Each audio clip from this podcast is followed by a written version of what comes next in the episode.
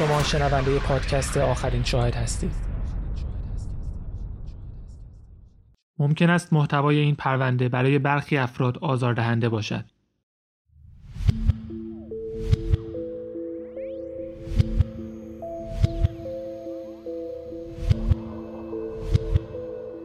هیلساید استرنگلر قسمت دوم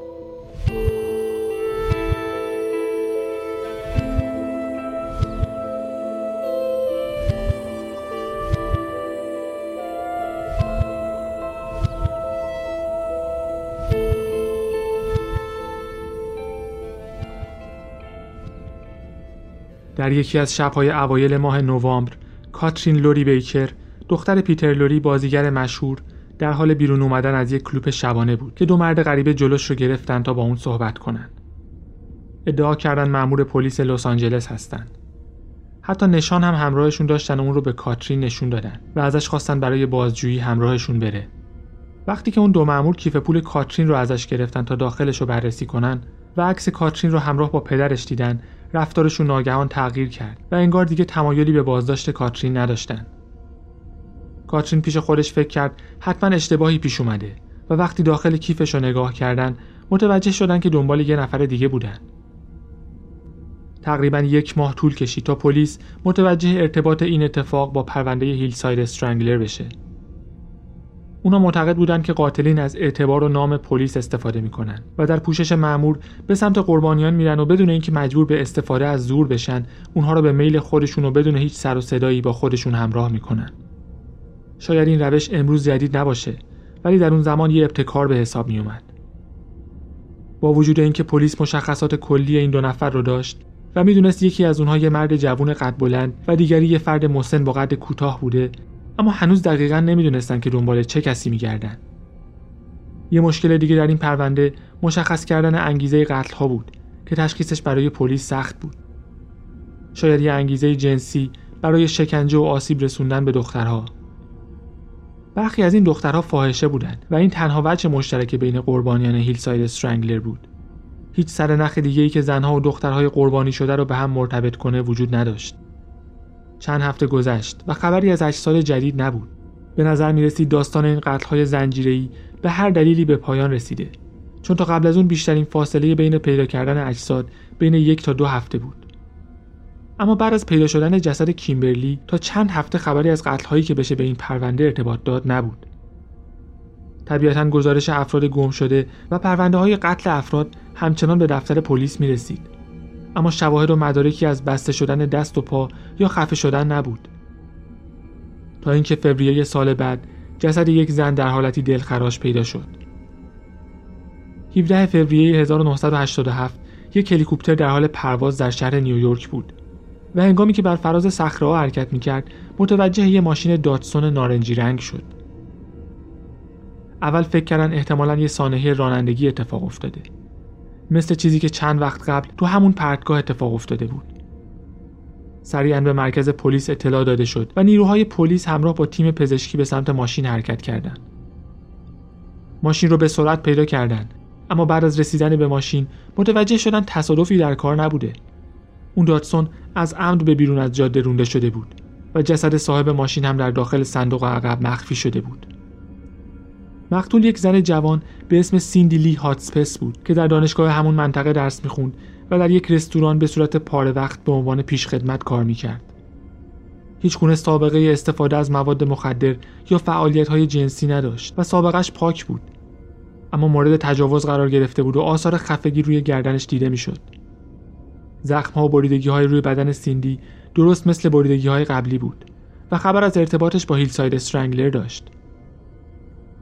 کسی نمی‌دونست که سیندی دقیقا چه مدت بود که ناپدید شده.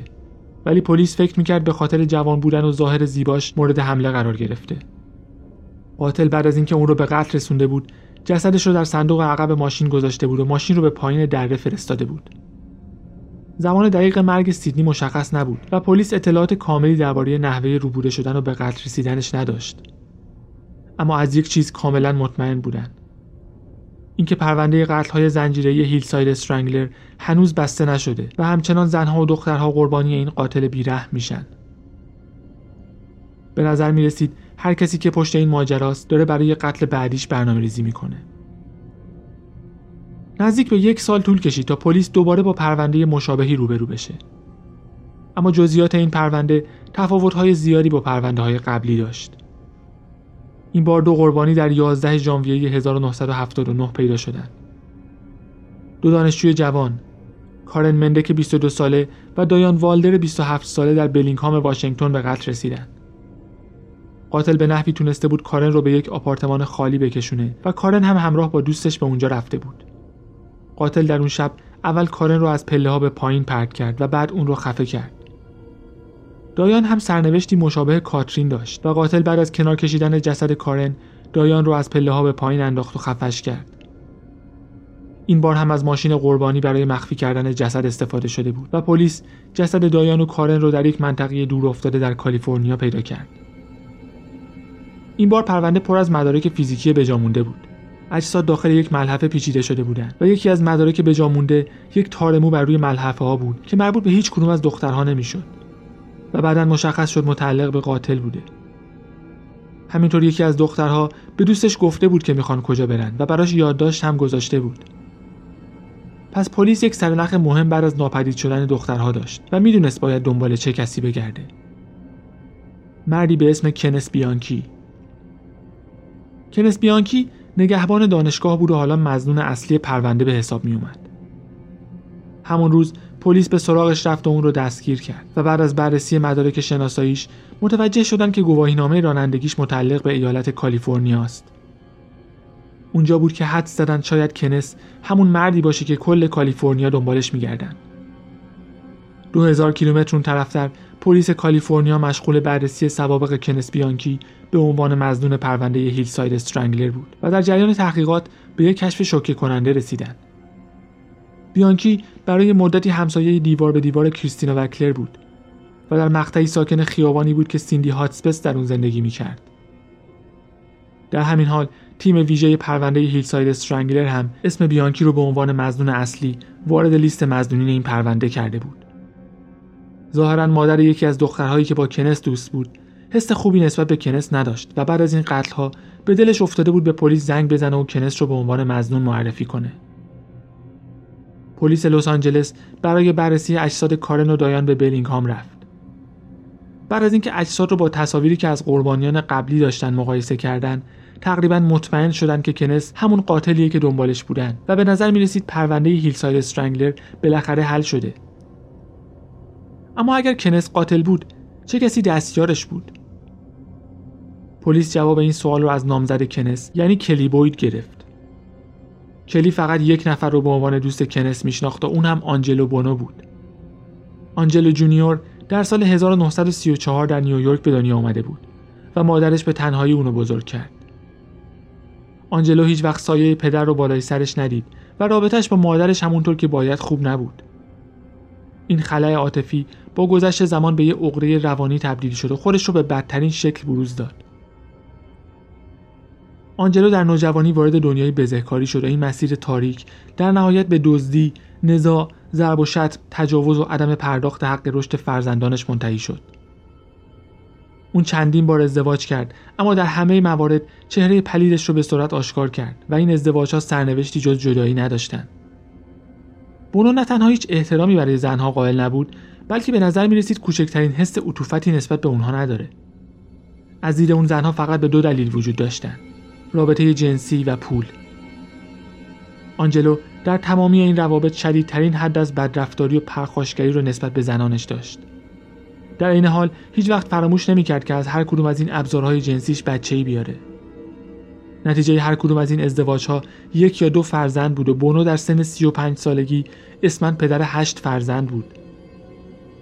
رفتار بونو با زنهاش هیچ وقت خالی از سوء استفاده و بدرفتاری نبود.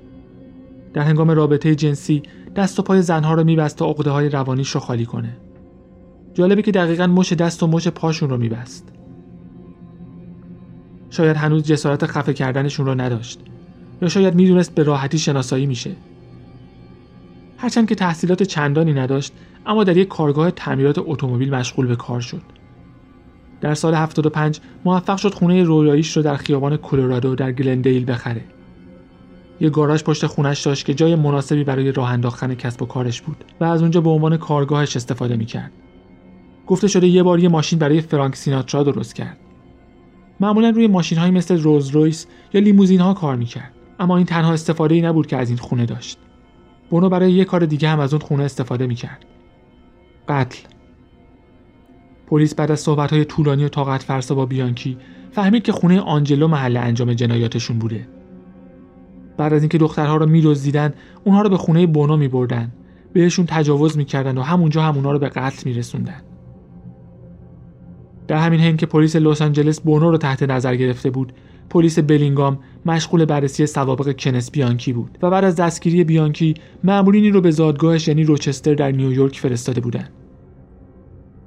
کنس هم مثل آنجلو در نیویورک بزرگ شده بود. اون یه بچه نامشروع بود که در سال 1951 از یک مادر روسپی و معتاد به الکل به دنیا اومد. مادرش بلافاصله پس از تولد اون رو ترک کرد و کنس توسط امش فرانسیس به فرزند خوندگی قبول شد. کنس از همون دوران کودکی بچی پردردسری بود. یکی از مشکلات بزرگش دروغگویی بود. در حدی که حتی در مورد بی اهمیت ترین چیزها هم دروغ می‌گفت. جدای از اون چندین مشکل شخصیتی دیگه هم داشت. مثل خشم غیرقابل کنترل و همینطور شبدراری این مشکلات نه تنها رفته رفته اصلاح نشد بلکه در دوران دبیرستان بیشتر هم شد. پلیس حتی این احتمال رو بررسی می‌کرد که بیانکی مسبب چند پرونده حل نشده در روچستر باشه. پرونده هایی که به قتل های الفبایی مشهور بود. چون هر سه قربانی کم سن و سال پرونده ابتدای نام و نام خانوادگیشون یکسان بود. در زمان رخ دادن قتل ها بیانکی در همون منطقه زندگی می‌کرد. یعنی سالهای 1971 و 1973 دخترهایی که بهشون تجاوز شده بود و به قتل رسیده بودن بسیار کم سن بودن و جسدشون در شهرهایی پیدا شده بود که اول اسم شهر مشابه اول اسم و فامیل قربانیان بود. هرچند که مدرک خاصی برای اثبات گناهکار بودن بیانکی وجود نداشت اما بررسی اجساد نشون می‌داد که ممکنه دخترها قبل از مرگشون میلک شیک خورده باشند. و در همون زمان کنس در یک داروخانه نوشیدنی سرو می‌کرد. به احتمال زیاد حداقل یکی از دخترها در فاصله بین اون داروخانه و خونش شروع شده بود. بررسی گذشته بیانکی ابعاد بیشتری از شخصیتش رو برای پلیس روشن کرد. کنس در محیطی سرد و پرتنش بزرگ شده بود و کمبودهای زیادی رو در زندگیش حس می‌کرد. بعد از پایان دبیرستان قصد داشت وارد نیروی پلیس بشه اما موفق به این کار نشد و نزدیکترین گزینه یعنی شغل نگهبانی رو انتخاب کرد. پلیس معتقد بود این رفتار بیانکی نشانگر حس قدرت طلبی اون بوده و قصد داشته این کمبود قدرت در زندگی رو با چنین شغلهایی پر کنه. همون کمبودی که بعدا در جنایت های بیانکی هم به وضوح دیده شد. یکی دیگه از کمبودهای بیانکی در زندگیش ضعف در ارتباط با دخترها بود. کنس در ابتدا با دوست دوران دبیرستانش ازدواج کرد و چند شغل ناموفق رو هم تجربه کرد. ازدواج کنس خیلی زود به هم خورد و بعد از اون کنس شروع به رابطه با دخترهای مختلف و حتی روسپی ها کرد. برای جلب توجه زنهایی که در زندگیش بودن جواهرات گرون قیمت میدزدید و به اونها می‌داد. چون معتقد بود این تنها راه به دست آوردن عشق زنهاست. اما اکثر دخترهایی که با کنس رابطه داشتن از سر دلسوزی به اون توجه می‌کردن. اما فرانسیس با دیدن وضعیت پسرخوندش با پسرخاله کنس یعنی آنجلو بونا تماس گرفت و ازش درخواست کرد کنس رو پیش خودش ببره و ازش حمایت کنه تا به زندگیش سر سامونی بده. آنجلو تقریبا 20 سال از کنس مسنتر بود و از دید کنس یه مرد بسیار موفق بود. چون هر چیزی که کنس کمبودش رو در زندگیش احساس می‌کرد داشت. کار ثابت. زندگی در یکی از مناطق خوب لس آنجلس و اینکه همیشه گروهی از زنهای جوان و جذاب اطراف اون بودن. کنس بعد از اینکه زندگی کسل کننده و ناموفقی رو در نیویورک تجربه کرد در ژانویه 1976 تصمیم گرفت به کالیفرنیا بره و عملا با آنجلو هم خونه شد. حالا که با هم زندگی می‌کردن آنجلو چیزهای زیادی برای یاد دادن به کنس داشت. مثل یه برادر بزرگ دوست داشتنی بود که کنس هیچ وقت در زندگیش نداشت. کنس یه جوون تاثیرپذیر بود و بالاخره در زندگیش تونسته بود یکی رو پیدا کنه که جای خالی پدر رو براش پر کنه. آنجلو برای اون مثل پدر و الگو بود. اما با توجه به شخصیت آنجلو می‌شد حد زد که این رابطه به جای خوبی نمی‌رسه و آنجلو نمی‌تونه الگوی خوبی برای کنس باشه. در اوایل کار اوضاع برای کنس خوب پیش می‌رفت. اون تونست در لس آنجلس شغل پیدا کنه و در جولای از خونه آنجلو بیرون اومد. یه خونه برای خودش گرفت که فقط چند متر دورتر از خونه بونو بود. در عید همون سال با دختری به اسم کلی بوید که اصالتا اهل بلینگام بود آشنا شد و شروع به قرار گذاشتن با اون کرد پنج ماه بعد از شروع رابطهشون کلی حامله شد کلی و کنس تصمیم گرفتن که با هم زندگی کنن و به خونه جدیدشون در ساختمان 1950 در هالیوود نقل مکان کردن. اوضاع کم کم برای کنس سخت شد. اون تلاش می‌کرد خودش رو با شرایط موجود وفق بده ولی چون هیچ علم یا مهارت خاصی نداشت پیدا کردن یک کار خوب براش سخت بود و زیاد طول نکشید که پولش هم ته کشید. در این مقطع آنجلو و بونو باید یک تصمیم بزرگ برای زندگیشون می‌گرفتن. می‌تونستن به دنبال شغل مناسبی بگردن و سعی کنن آدمای بهتری باشن. اما تصمیم اونا انتخاب ساده ترین راه برای پول درآوردن بود و در این راه هم جرایم زیادی رو مرتکب شدن. آنجلو نقشه ظاهرا ساده برای پول درآوردن داشت. نقشش این بود که به همراه کنس دو دختر رو پیدا کنن و ازشون به عنوان روسپی استفاده کنن و پول به دست اومده از این راه رو برای گذروندن زندگی پرخرجشون در کالیفرنیا استفاده کنن.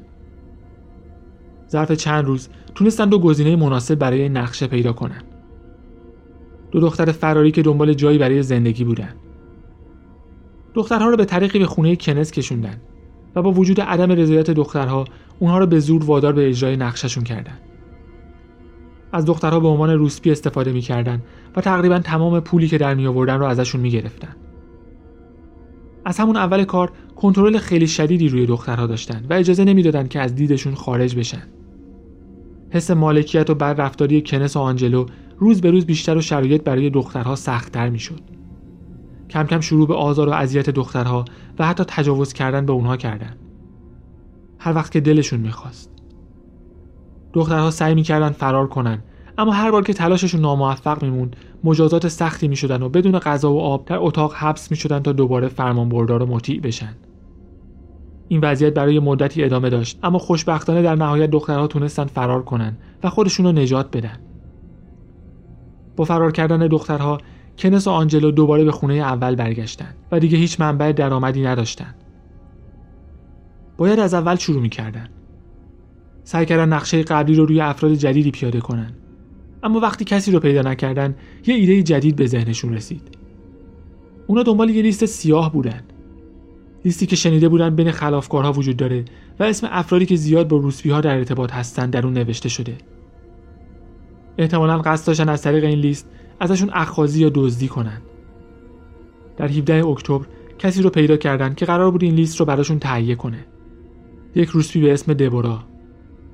یک روز دبورا همراه با یک روسپی دیگه به خونه کنس رفتن و این لیست سیاه رو به کنس و آنجلو فروختن. اما کنس و آنجلو خیلی زود فهمیدن که دبورا سرشون کلاه گذاشته و لیست سیاهی که بهشون داده شده جعلی بوده. بعد از اینکه دیدن نقششون شکست خورده تصمیم گرفتن از دبورا انتقام بگیرن. اما وقتی از پیدا کردن دبورا ناامید شدن سراغ روسپی دیگه ای رفتن که همراه دبورا اومده بود. اسم اون روسپی یولاندا واشنگتن بود.